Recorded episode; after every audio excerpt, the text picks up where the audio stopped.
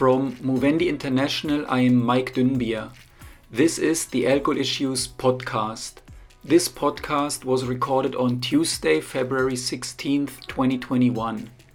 Welcome to the 12th episode of the Alcohol Issues podcast.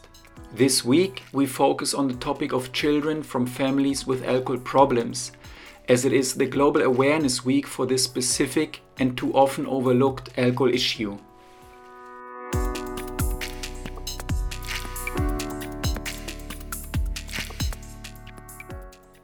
For this special edition of the Alcohol Issues podcast, we welcome Dr. Sheila Gilheany. Sheila is the Chief Executive of Alcohol Action Ireland. She is a tremendously impressive person and leader. Sheila holds a PhD in astrophysics. She has led a range of not for profit organizations in science, education, public engagement, and social enterprise. And now she is at Alcohol Action Ireland that has been the key civil society advocate for support of the Public Health Alcohol Act that was passed into law in October 2018. With Sheila, I discuss Alcohol Action Ireland's work to raise awareness and improve the conditions of children growing up in families with alcohol problems.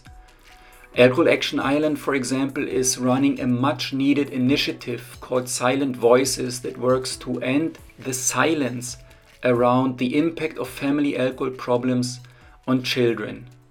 Sheila shares deep insights into the extent of the problem in Ireland, and we also talk about what life is like for vulnerable children. I learn more about the Silent Voices initiative, how it actually works, and what they've been up to since its inception two years ago. While the situation of children from families with alcohol problems is really dire, and there still remains such tremendous silence around the topic, there is a set of big and small solutions available. Sheila talks with me about those solutions and shares her vision of how the rights of vulnerable children can be much better protected through really concrete alcohol policy, and other kinds of interventions. I really enjoyed this conversation with Sheila, and as you will hear, we had an honest and personal conversation about a topic that is really close to our hearts. Before we jump into the conversation, however, I really want to apologize for the sound quality today.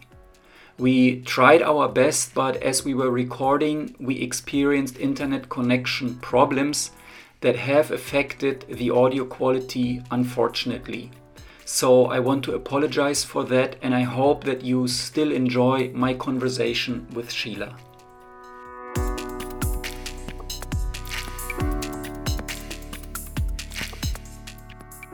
Hi, Sheila. Um, thank you for taking time to talk with me today.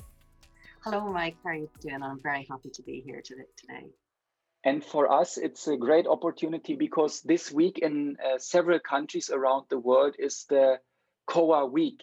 And I think we'll even talk about this concept of COA, children of alcoholics or children of addicts, what we think about the term as such. But of course, the work to raise awareness of um, the predicament, the situation that children live in when, when they grow up in families with alcohol problems is so important and probably um, disregarded or underestimated in in our society. So first of all this is really great that uh, you take time and, and talk with me about this topic today because in ireland you are doing such an important work uh, raising awareness of this um, issue. So i wanted to start sheila by asking you can you describe from the irish perspective what is the problem when it comes to children from families with alcohol problems? How big is it? Why do you address it in, in Ireland? So there is a significant problem in Ireland, and that's no surprise because there is a significant problem in Ireland with high levels of consumption of alcohol. So the higher the level of consumption in any given country, the greater the amount of harms you're going to see, and whether that's harms to the individual through their own health or through you know health harm to others uh, on the street or, or you know road traffic accidents things like that but what we what we really are focusing on here is the specific harm to children who grow up in homes where there is a problem with, with alcohol. We estimate that there's something like about 200,000 children in Ireland uh, who are living in this situation. And we would say there's probably about 400,000 adults who have grown up uh, in, in, in, homes that have been impacted by, by alcohol. So it's a very significant problem, but it's a very hidden problem, which sometimes this is one of these things that just puzzles me, bamboozles me, because I mean, pretty much everybody accepts Ireland is well known to have a problem around alcohol. We know that we're drinking at levels uh, far in excess. We, we, we would estimate here that about 40% um, we're, we're drinking at, at, at um, above our own low risk drinking guidelines at a level about 40% above those, those low risk uh, guidelines. So it's not surprising there is a problem. And people will talk about, say, public disorder, or you know, they'll talk about those sorts of harms, and they will acknowledge that, you know, you know, problems of um, accessing hospitals and things like that. But this particular problem about children and the impacts there remains very hidden. And I think partly there is there's the private sphere, there's in the, the literally in the home, there is often uh, a feeling of don't talk about it, don't mention it, don't shame, you know, don't take the shame that what they would see as a family shame to bring it out. And people can kind of understand that. But there is, it, it actually goes so much wider than that, that collectively society find this extremely uncomfortable to, to deal with. Um, and what our particular initiative, uh, which is called Silent Voices, seeks to do is to raise awareness uh, of this particular situation and to try and put forward policy solutions that could start to address some of the issues that arise for those children and indeed for the adult children as well. Yeah, thanks, Sheila. And I think you have touched upon a number of things that I would like to go a little bit more deeply into. So, 200,000 children right now um, and I think on the EU level, we count, or the European Commission calculates, it's uh, up to 9 million. So I think that would be around 2 million in Germany, I think 2 million in Poland, and maybe even around uh, 2 million in the UK. I think here in Sweden, we also speak about, I think, 300, 400,000 children. And in Ireland, uh, 200,000. And I'm just rattling off these numbers because I feel like these 9 million that have been an established number in the EU, that seems to be an underestimation. So, how is it in Ireland? How, how certain are you of this 200,000 figure? What is it that you know about the wider EU context when it comes to children living in these conditions? Well, our, our figure comes from, and there, there have been a number of different studies, you know, tried to, to look at this, and uh, we would be basing this on a study from a couple of years back ago uh, on a harm to others uh, study, very, very useful study. And one of the things that would have emerged from the studies was that one in six children were being impacted in, in this way. So, and that would have been based on surveys of people and talking about, you know, the, their level. It's it's a population-wide survey, but it's, it's representative. Um, I would say it could well be an underestimate. I really, really would not be surprised to think that it would be much more than that, because sometimes even, you know, being able to understand the levels of different harm that can be out there. So not every family who is impacted by alcohol, the problem isn't necessarily the person who is drinking is drinking in a dependent way. Mm. That's a small cohort. It's a very mm. significant cohort. There's a lot of damage, a lot of harm that, that is there. But there's also harm simply from the broader population of people who who drink in a in a harmful way, not necessarily a dependent way, but definitely in a harmful way. And you know, nearly around about half of um, Ireland's drinkers would be drinking in this harmful way. So the harm that can accrue then to children, there is a big range. Um, but I think the significant point is the harms are happening to children, um, often at very uh, I suppose, very important stages in their development. So sometimes it can be that the parent, with all the love and all the best will in the world, is maybe just simply not able to be there for the child. And that has implications. It may be that actually what the child is seeing is um, verbal abuse, perhaps between parents. It may be that the abuse is directed specifically towards the child, but simply being witness to you know that atmosphere between two yeah. parents is a harm in it in itself and then it escalates it goes all the way up um, you, you, know into, into direct violence to, to children and, and unfortunately alcohol as a as a adverse childhood experience or you know, problem parental alcohol use as an adverse childhood experience is is in Ireland we would say a gateway to many other of these ACEs that, that are out, out there as, as well. So um, you know, measuring that that harm, measuring the level of it isn't easy, but we would certainly say that, the two, that there is at least 200,000 children and probably more. And now you said, I think it's also very, uh, very useful to put this 200,000 number into another kind of figure, this one in six. And that sounds to me like there are at least several children in each school class in Ireland um, that are affected by this because I want to talk a little bit more about this. How come that this is such a pervasive problem? There are 400,000 adults um, who have experienced this. Some of them might be political leaders, some of them might be business leaders, uh, civil society leaders. Still, it's remaining hidden. And if you look at it, one in six children, that is, you know, a few children in, a, in the football team, a few children in the school class. Why? What do you think? Why don't we identify them? Why do can they remain hidden? Oh, uh, you know, such a good question, and um, and and you're so right because I have I have gone and you know been speaking to other organisations, or sometimes you might be talking to people in schools or in educational circles, and almost invariably somebody says to you at the end of the meeting, I was one of those children. You know, it, it's actually, I have been quite taken aback myself, even though you would know statistically, yes, that's likely to happen. But it, I, I don't know whether it is that, um, you know, for adults, it is a painful thing to go back and look at it, or a feeling of, you know, well, I have to leave it back there, and it's, you know, it, it, it can be difficult. I think there is growing awareness. I, I, I will definitely say that, and I think that the the movement around the ACEs has definitely helped on this because that you know it has that that wider sphere, and people are starting to recognise that, and it's, it's actually something that we would emphasise a lot in our work that we would want to see uh, schools in particular, um, you know, uh, being the, the other place where children spend so much of their time if they're not at home, the other big place is, is schools. So we really want that schools be a safe place for children. And really for that to happen, schools need to be to be understanding of some of the issues that, that arise.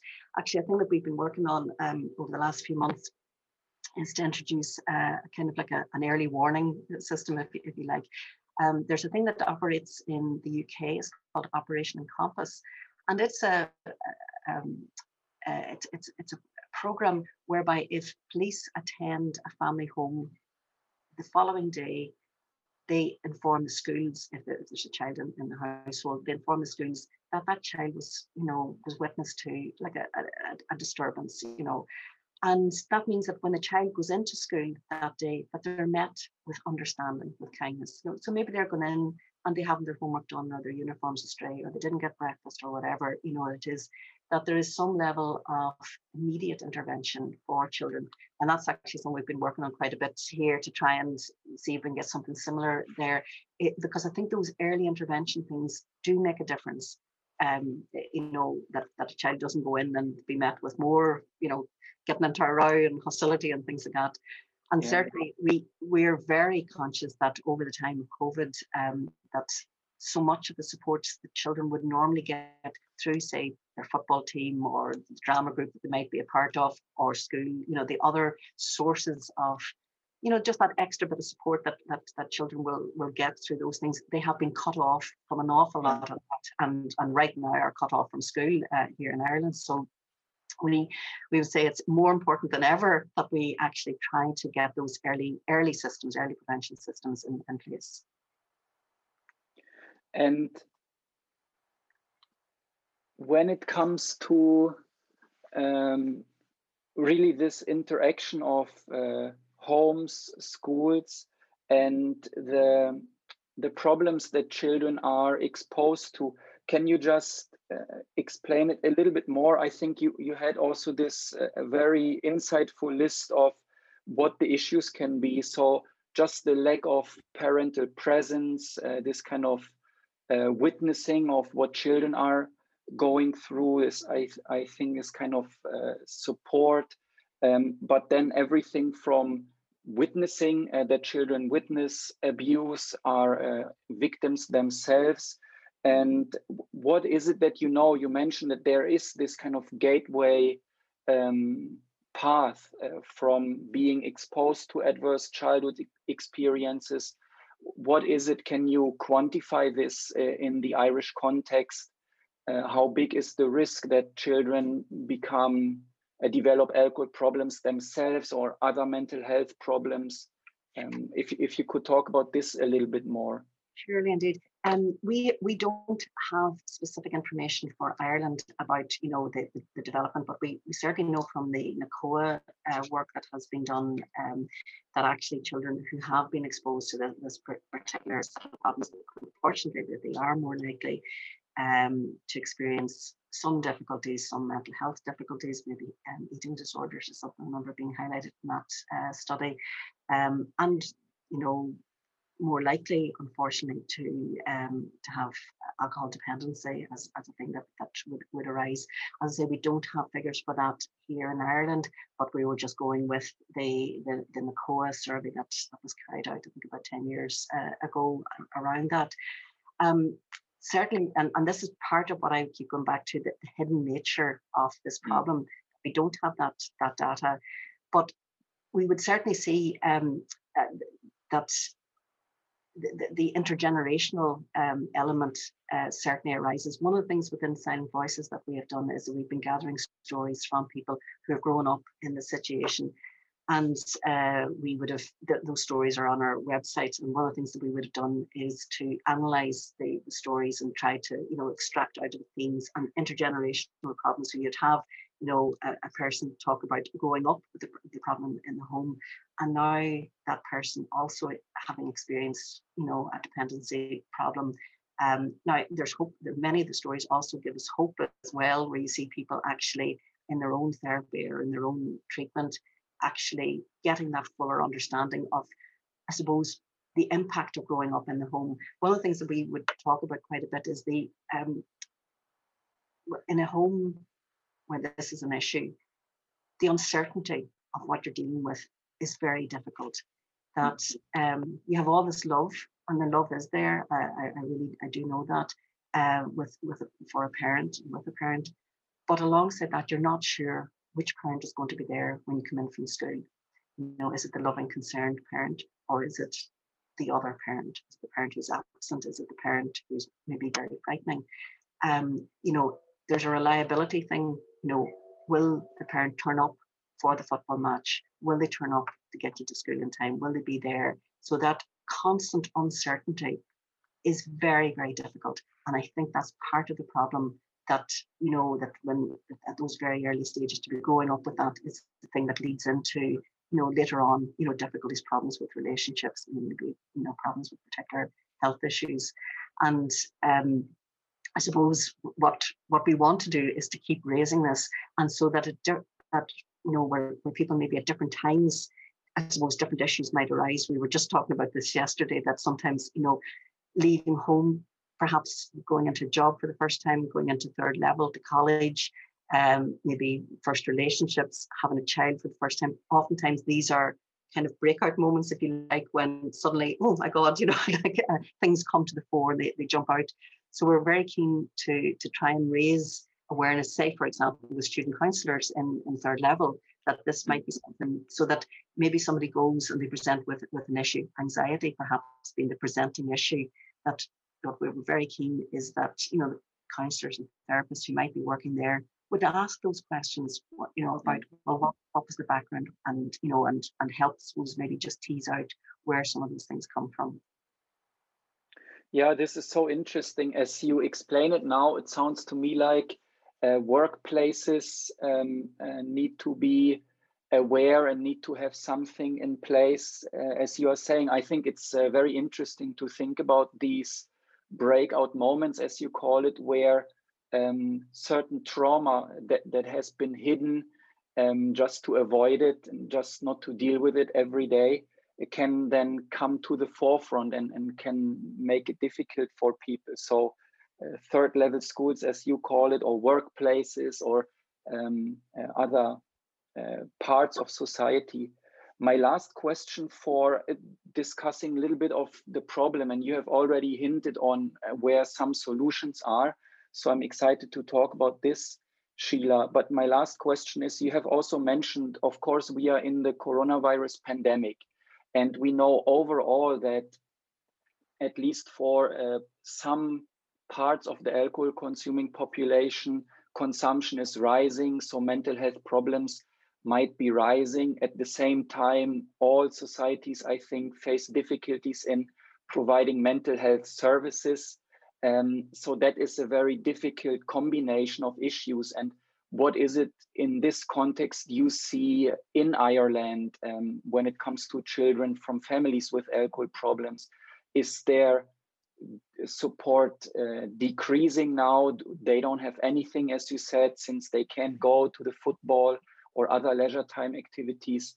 What is the coronavirus crisis doing um, in this uh, context? Well, we have been really since it started. We have been very focused uh, on this as that yes because we can see the huge increase in uh, home drinking. That has happened where you just saw month after month actually sales um, in, in off-license supermarkets increasing. And remember also that that you know these alcohol prices are much cheaper than would be in say bars and restaurants. So you know there was actually very little overall decrease in the amount of alcohol uh, and, the litres of alcohol, let's say, that, that was sold in Ireland was only dropped by just under 5% um, in, in, in, the course of, of the last year.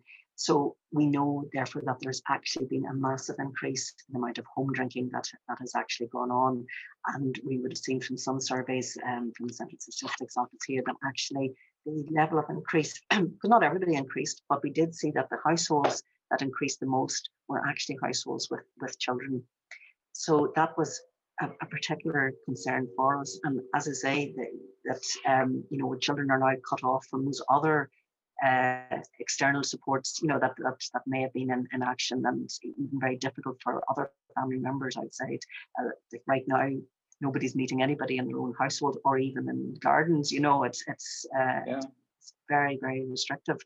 Um, we actually we're, we're ran a campaign over the last few months, um, one kind word and one kind action, where we were really appealing for people to look out. Because you know something? Even though i talk about this being a hidden problem people do know about it. You know when you raise it you know people are able to say yeah actually now that you say about it i had a cousin or there was a family or there was somebody down the road and they know that there's something there. So we've been appealing for people to literally reach out to uh, a young person phone them ask them how they are make sure they have credit on their own phone that they can ring maybe give them, you know, if they have a spare laptop, you know, give them that there. It's just to make sure that they have a means of being able to keep in contact with somebody else. Yeah. And it might seem like a very small thing, but you know, even to have that bit of support, acknowledgement that you know things are not not great, can make a difference. So that that is something that we've been doing. Now, alongside that, on the, the broader policy thing, we've been really pushing or really saying, and we've been doing this with other organizations as well about the need for um, greater access to, to services, um, uh, um, psychology services. There is a, a, terrible deficit here in Ireland anyway. There are long waiting lists uh, for both child and adult uh, services. So it is, uh, you know, the, the only, and I won't say this is a good thing, but the, the, the whole COVID um, impact has actually shone a, a, spotlight on mental health services. And mm. there is something of an awareness uh, growing, you know, that this we, we need to have improvements there. And maybe there'll be some kind of long-term um, you know, improvement that, that will come out because people are seeing that there are significant difficulties. There are already significant difficulties, and the whole yeah. COVID is, is simply adding to it. I really think this uh, one kind word and one kind action is beautiful I think we should never underestimate how much of a difference it can make if if a young person, actually any person, but a young person has dark thoughts, feels alone, takes responsibility for what the parents are doing, blames themselves, and then there's another person showing up and uh, indicating that they are present and they want to listen and th- that they care. I think, I mean, I know this from our own work that this can make such a big difference. I mean, not to be dramatic, but in this situation can also be a matter of life and death. So I think this is uh, is a very beautiful initiative. Yeah, we, we, we do feel it is it is important, and as I say, it's a twin track thing of trying as well to have the, the broader thing of more more supports.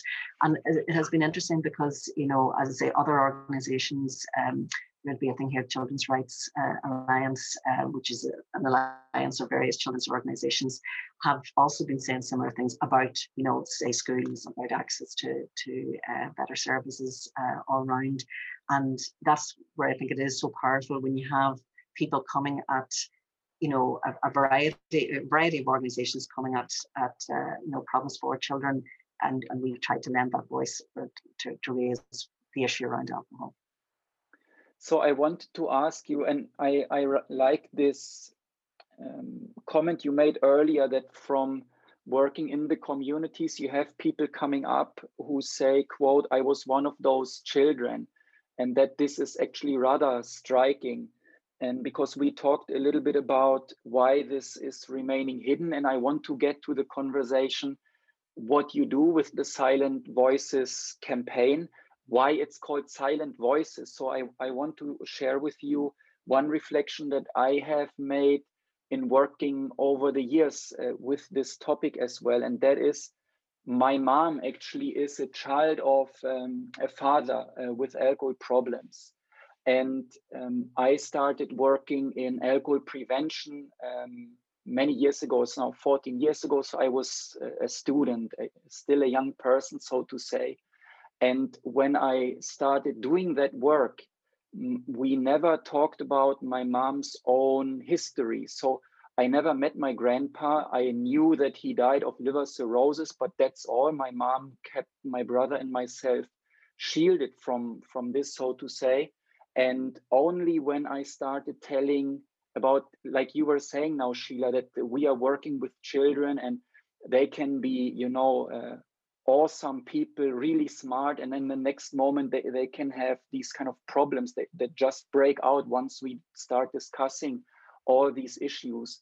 Then my mom started thinking um, about her own experience in a completely different way, I would say. I don't think she ever had the, the concept that she was a child of a father with alcohol problems. I think it's something that she dealt with that she and her siblings survived, so to say. They made the best out of it based on everything you also have explained.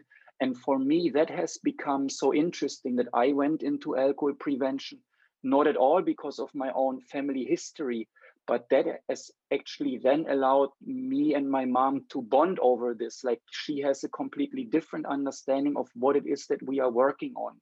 And so I wanted to share this with you because my sense is also there is this lack of awareness and even this kind of lack of uh, having the right vocabulary and the, the the right concepts that even can allow people to think yeah this is i grew up as a child of a uh, in a, in a family with alcohol problems. Like when people have cancer they know that they are a cancer patient and for these issues it's not like that. So do you feel there is anything to it like the the public discourse the vocabulary um, that, that we need to sharpen?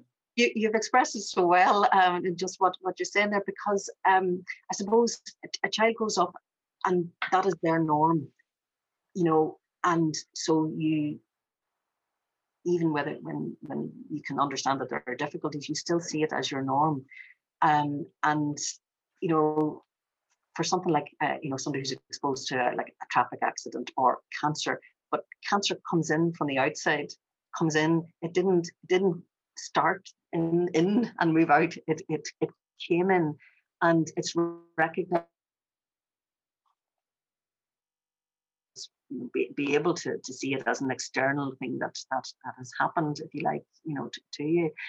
Um, whereas the alcohol is from within, so you grow up with it. So in itself, it is hard to have the language uh, simply to be able to say this is there, even though people do have a sense of feeling different from other families if they're in, in another household and you know sort of seeing things being different you know they they, they will have that understanding of course that there, that there are differences but finding language is exceptionally difficult i know even in our work um, even like a term ACOA for example in itself has its own burdens because yeah. it's and um, we were just talking about this yesterday in the group that we have. It, it's defining the person in terms of the parent. The you know the parent with the problem as opposed to the individual who's now living and doing their, their own life. Um, so I, I find ourselves we're constantly struggling to f- find the right language to express a problem that we know is there we don't want to say that this is the you know this is the entirety of anyone's life um, in, in, even in how they respond or how they're growing up it's an element um, and it's not the entirety, but it's you know how how to express that without either yeah. trivializing the thing or saying that it's the thing. It's, it's, it's exceptionally difficult. Um, I really really to get that, and also because, and I go back to this that as well that not everybody who's experiencing alcohol in the home as a problem. It's not necessarily because of a dependency problem in that family. Yeah. You know, um, so uh, we I'm very conscious of the, the level of harm in Ireland from alcohol. Actually, the bulk of the harm comes from the bulk of the population who are drinking, as opposed to the small number. Now, yeah. there's obviously huge harm uh, in that that small number of dependent drinkers, but there is this massive problem that, that's also there, and I think that also adds to the difficulties because sometimes when you, you start to mention it, people say, well, you can feel, you know, like, you know, the, the wider population, but I'm not a dependent drinker, and, and they're not. Yeah. You know, and, yeah. and, and there is that feeling of well, alcohol is a problem. It's over there. It's not me. It's over there, and therefore I don't want to be looking or thinking about that. But certainly, finding the language is is a challenge, and uh, the the terms that we are using here are silent voices. Um, uh, the the founders or founding voices as, we call them. So this um, this particular initiative was, was only launched uh, about two years ago, although it was in, in Genesis before that. And our three founding voices, you know, are people who grew, grew up um, in, in this situation, and uh, the the term silent voices very much spoke to this difficulty of mm. um, you know voices people not being heard or indeed maybe finding it difficult to find the words to say what is the problem. So I think this is interesting because we also think about it like that, that we don't want to, like you are saying, Sheila, trivialize the problem. We don't want to stigmatize neither the children nor the parents, actually. Yes, yes. We also don't want to disempower neither the children nor the parents right? So you put a label you feel like like you're saying this is only this is your whole identity this is what you will be forever. But we also need to describe the problem accurately and there needs to be a conversation since this is as you have said earlier a big big problem in in society present in almost every school class. And so this is really then to me it sounds like what you are saying is that we the, the overall conversation about what alcohol harm is like in, in a society uh, like Ireland or in Germany, that has to change, has to become a little bit more informed by the evidence. And um, I think as this changes, also the different aspects of alcohol harm, like children from families with alcohol problems, uh, are hopefully improving. Um, and so it's interesting to see how you navigate this with silent voices. And now you said it's an initiative. Is it fair to call it a campaign or do you make a difference there?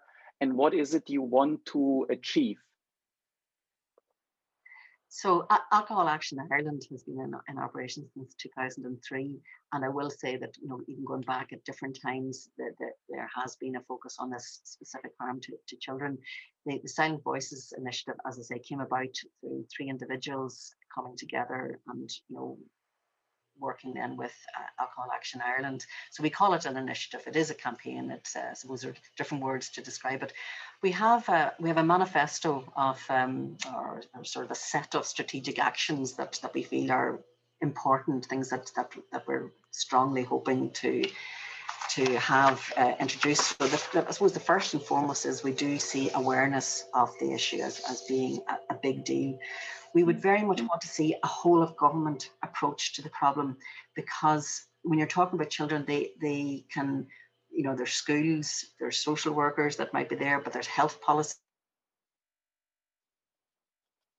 There's different places where children come in into play, and you know we need we need to have the services that, that that those children are accessing need to be aware of, of what's going on and they need to be joined up uh, that, that that's a thing you know just as as one thing for example um you know if somebody do, is getting treatment for uh, alcohol problems that we would say that the child needs to have their own treatment in their own right not just as an adjunct of the person who's getting treatment but they need yeah. to have this specific support regardless of whether the parent does actually go into treatment or not. Those children need, need to have their, their specific things. So, you know, that some things like that. Um, I, mentioned earlier, you know, about the need for better um, psychological services, both for children and for, for adults. Um, we know that there's a big deficit anyway in Ireland in this regard. So that's that's one of the things. But we also need more training for the therapists um, who would be working in this area. We actually uh, did an event um, uh, a couple of months back ago with two of the professional bodies, um, Addiction Counsellors of Ireland and uh, the Irish Association for Counselling and uh, Psychotherapy. Had a big event there, and there was 800 uh, therapists attending, um, where we we did raise this issue around wow. um, what what's needed, um, and we do see that there needs to be, you know, specific ongoing training and support for therapists who would who would work in this in this area. Yeah. Um, you know, we're, we're very keen, in fact, that we, one of the things we talk about is the need to map out services uh, that, that are there and what are the improvements. So as I say, these are all, these are policy kind of things, but they stem from understanding the scale of the problem.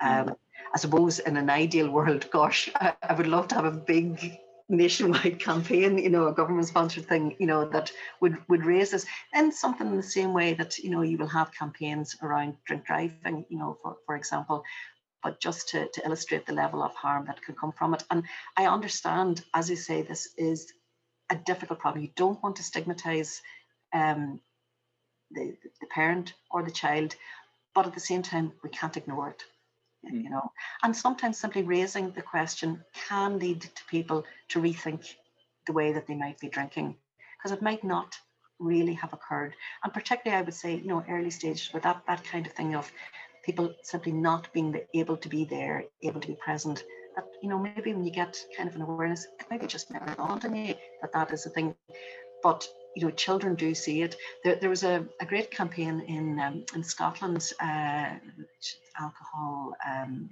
focus did with the Children's Parliament in the UK, and yeah. uh, basically sort of. Um, uh, and they produced a great video from it, but basically their, their research was uh, children kind of voicing what they would see as an alcohol, a childhood free of alcohol, an alcohol free childhood. And talk about out of the mouth of babes, and you know they talk about um, you know being at a party um, and commenting on a parent being you know drunk or, or whatever at that stage or tipsy or whatever other you know word we want to use uh, but they notice it and they do see yeah. it and I, I i was very very struck actually by those children know you know and that's not even saying that there's that you know falling into some you know severe problem but they do see it and i thought that that would give you pause for thought um, that you might simply never have thought of before because it has mm. never been mentioned to you before because we have all in this country anyway grown up with um, you know high levels of alcohol consumption at every possible opportunity whether that's a child's birthday party the big things here Holy Communion you know those, those sorts of celebrations um, to go into football matches you know alcohol is hugely integrated into that. So it's hard sometimes just to see it. And that's why we would say a public campaign could go some way to at least raising the question. Yeah. These are very interesting points, very insightful. And I come to think of something I learned from Richard Piper at uh, Alcohol Change UK, right? They are running the Dry January campaign and uh, he came and discussed the issue with us. And one thing we were discussing the alcohol norm. I think that you are also describing in, in the Irish context. And Richard was saying that one thing that people realize um, through dry January is that adulthood doesn't equal bad sleep. So uh, people, as they get older, they just thought, well, bad sleep is part of what it means to be an adult.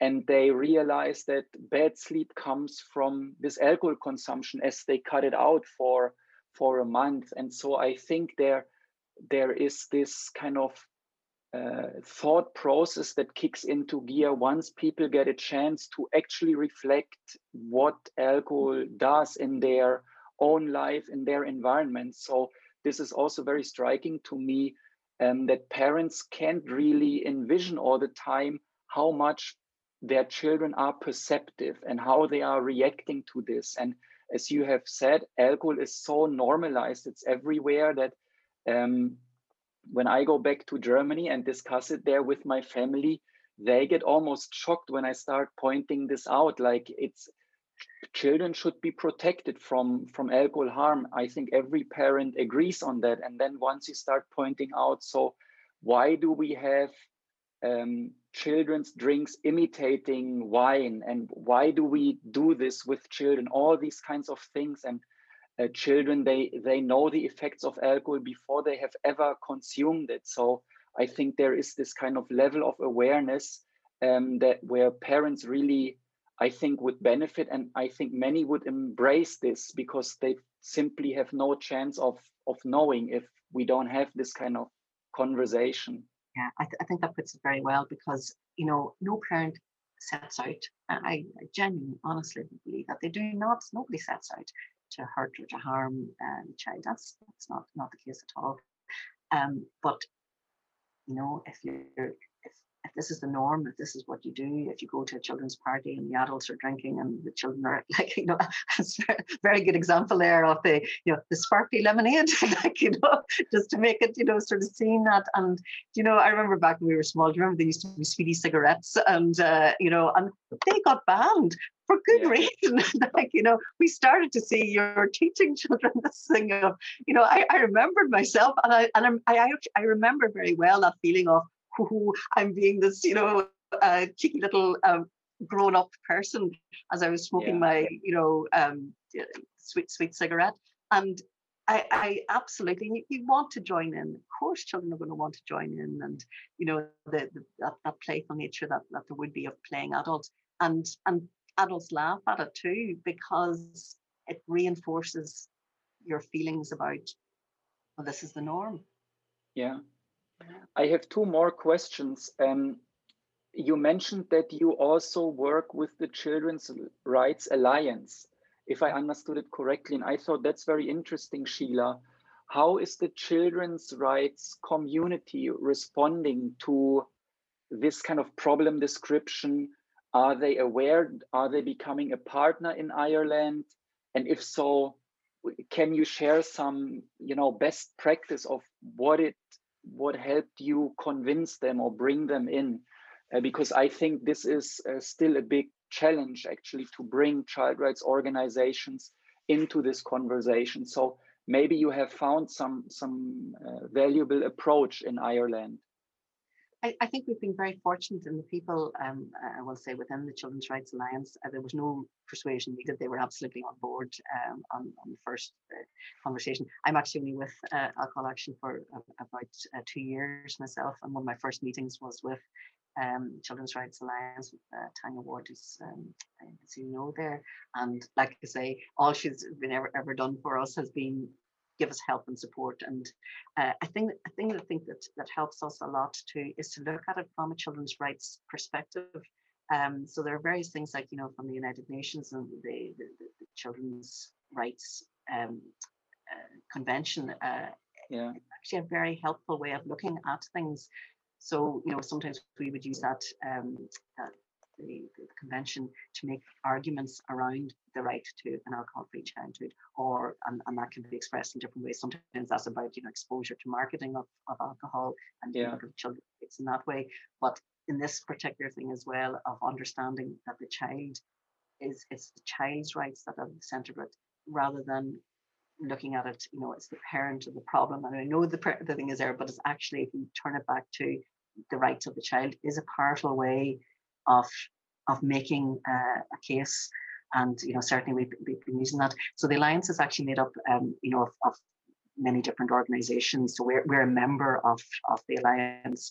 Um, so other organizations like um, ISPCC uh, society protection of children have also been very helpful. And they they would um, they, they run a helpline for children. So even just being able to talk to them about their statistics, you know, and the number of calls that they would have coming in where alcohol is a feature, those have been, been very useful.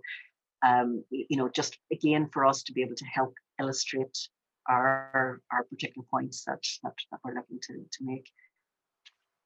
And with the Silent Voices campaign, you said you started two years ago.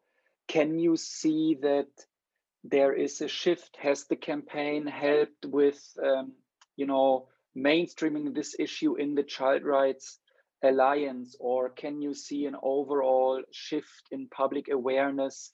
What would you say uh, there, or is it too early to tell, maybe? Yeah, I think probably too early to be able to say that there is a shift. Um, I certainly, I, I I do feel that when we talk to the organizations, and whether that's um, say teachers organizations, there is there is pretty much an understanding that yes, there is an issue now. So the next thing is is to make those understandings translate into you know specific work that, that can happen so you know one thing that we're looking at at the moment is uh, around teacher education we have um, uh, we have done some work um, in, inputting into CPD, like continuing professional development for teachers around the, this issue. But what we would really like to see is it being dealt with in initial teacher training education. And so we are contacting all of the um, uh, teacher training providers here in Ireland. And you know, we've we've we've had some discussions very early, literally just in the last few months we've been doing that. And that work actually fed out of um, an education paper that we had developed, which in itself came from those stories that, that I mentioned on our, our shared voices.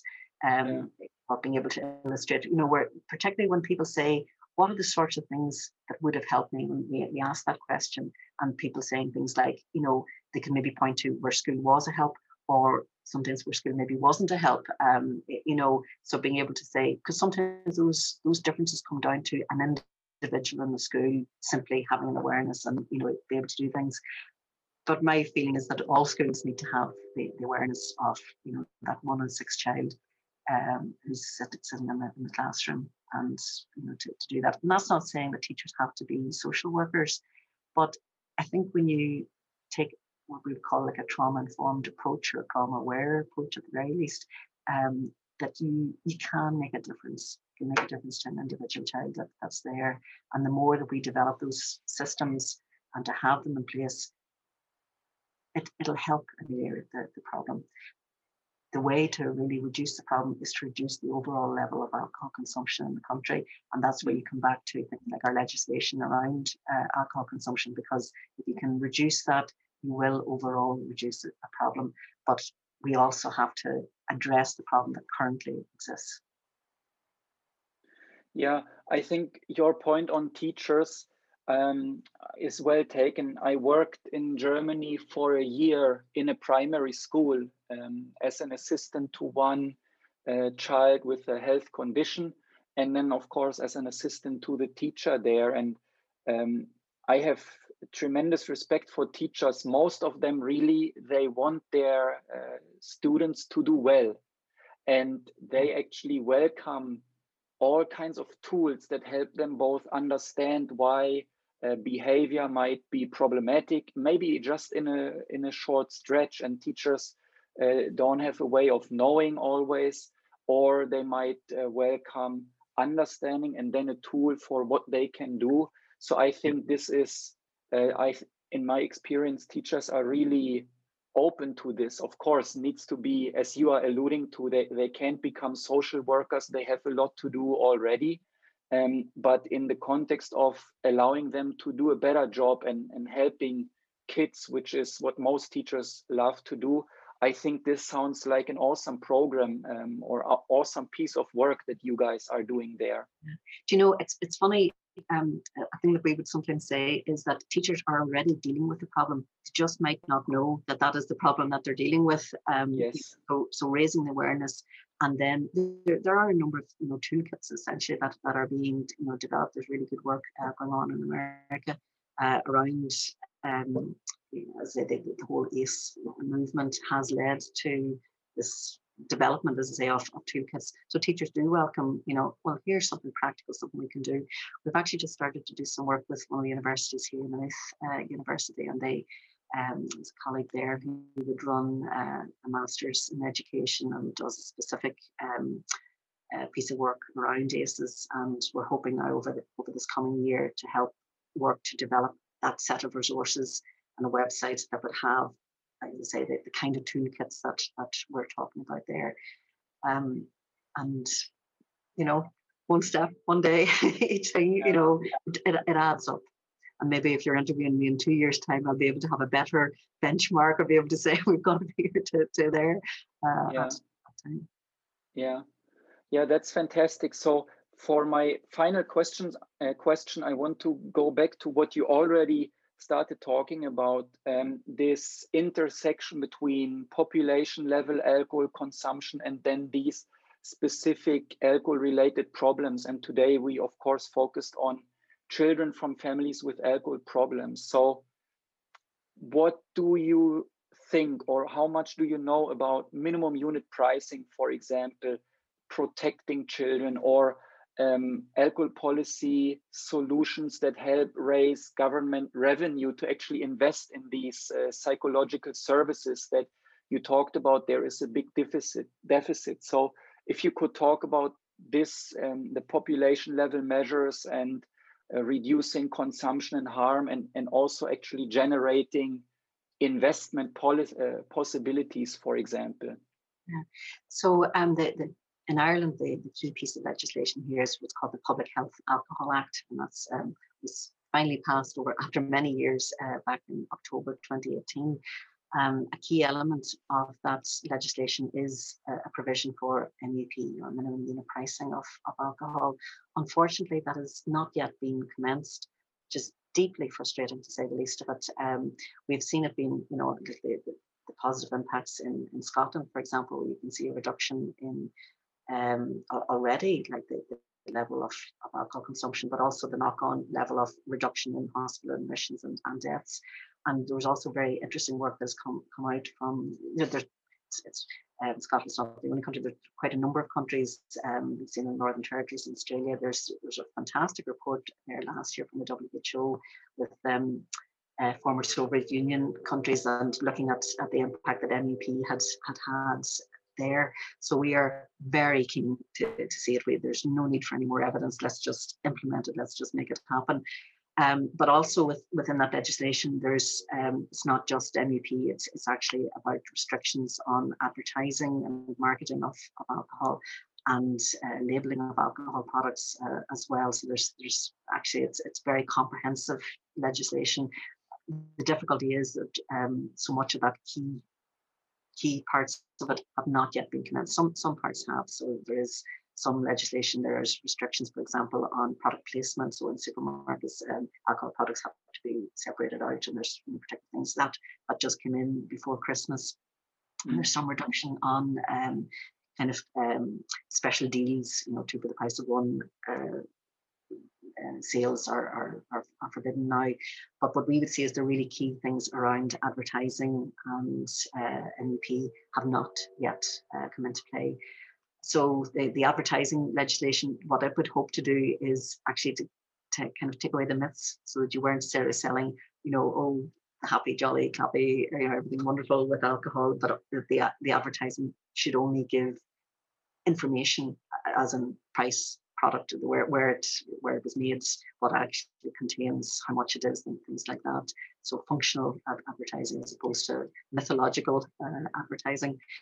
Um, as to how all of that, we would hope that that if all of that legislation came into place, the the aim of it is is to reduce the alcohol consumption by twenty percent over seven years uh, in Ireland. Um, if we saw a reduction of 20% of alcohol consumption, I think we would see a reduction in harm to children without a doubt uh, in that time.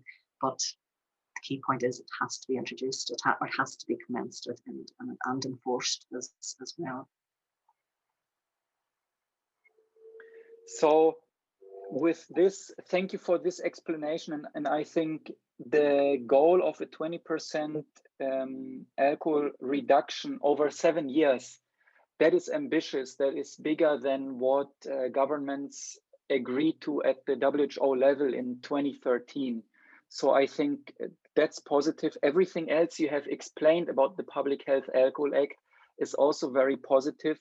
And then, of course, it's concerning that uh, the key parts of the legislation have not been introduced yet.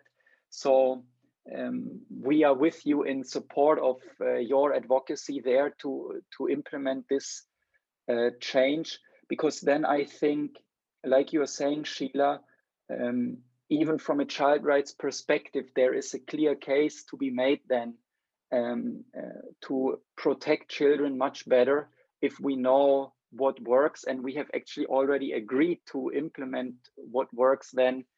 It would make sense to actually get going on it as well you know that that 20% reduction if you look at the, the the the, original like the plans or whatever about it that was supposed to have been achieved by 2020 so oh. i think we've missed that target but it is the seven years you know after everything has been been commenced that should lead to it but um, it'll just show you how long uh, all of the, the, the, legislation was in the pipeline, uh, you know, many, many years actually in development.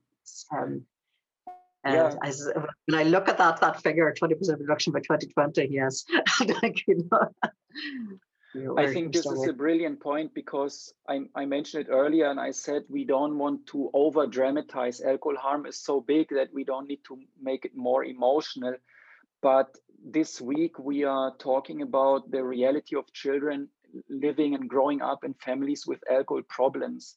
And such a delay, right, in achieving an agreed goal that has concrete repercussions, it has meaning for these children. And, and I think uh, this week um, and the work that you are doing in uh, with Silent Voices really highlights i really like the stories that you are telling there because it really highlights what it would mean to introduce minimum unit pricing in February and not in April or two years ago and not in two years time. And and so I think these kinds of stories this reality from from children they if anything they should make this an urgent priority.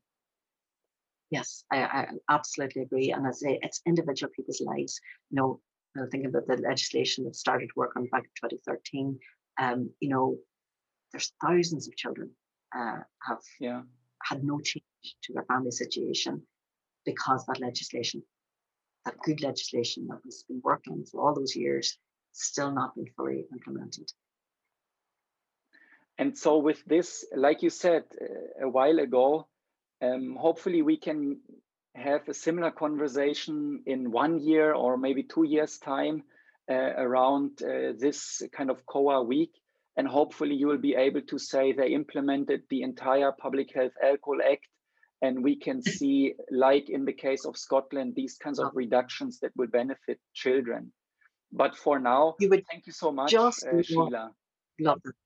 Yeah. And thank we, you so much, Maik. It's a pleasure to talk to you. Honestly, it really is. Yeah.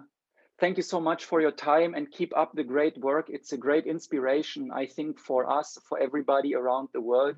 I really appreciate talking with you too.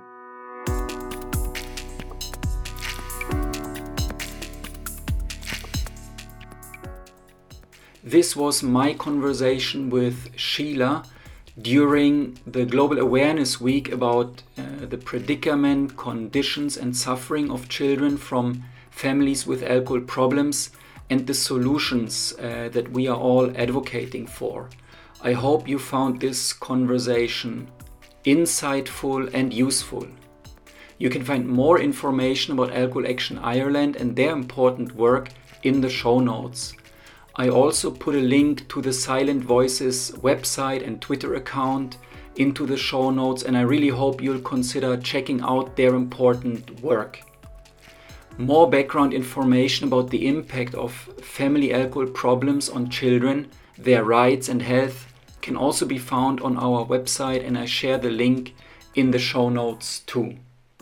As ever, I'd love to hear and read from you. If you have feedback, questions, and suggestions, please get in touch.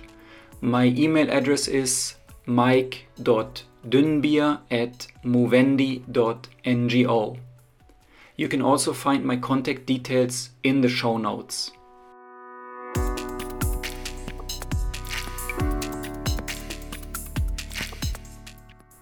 The Alcohol Issues podcast is made by Arin Pino, Kristina Sperkova, and Maik Dünnbier. Our theme music for this episode comes from LF Music. That's it for this special edition of the Alcohol Issues podcast. Thank you for tuning in. Stay well and safe and talk to you soon.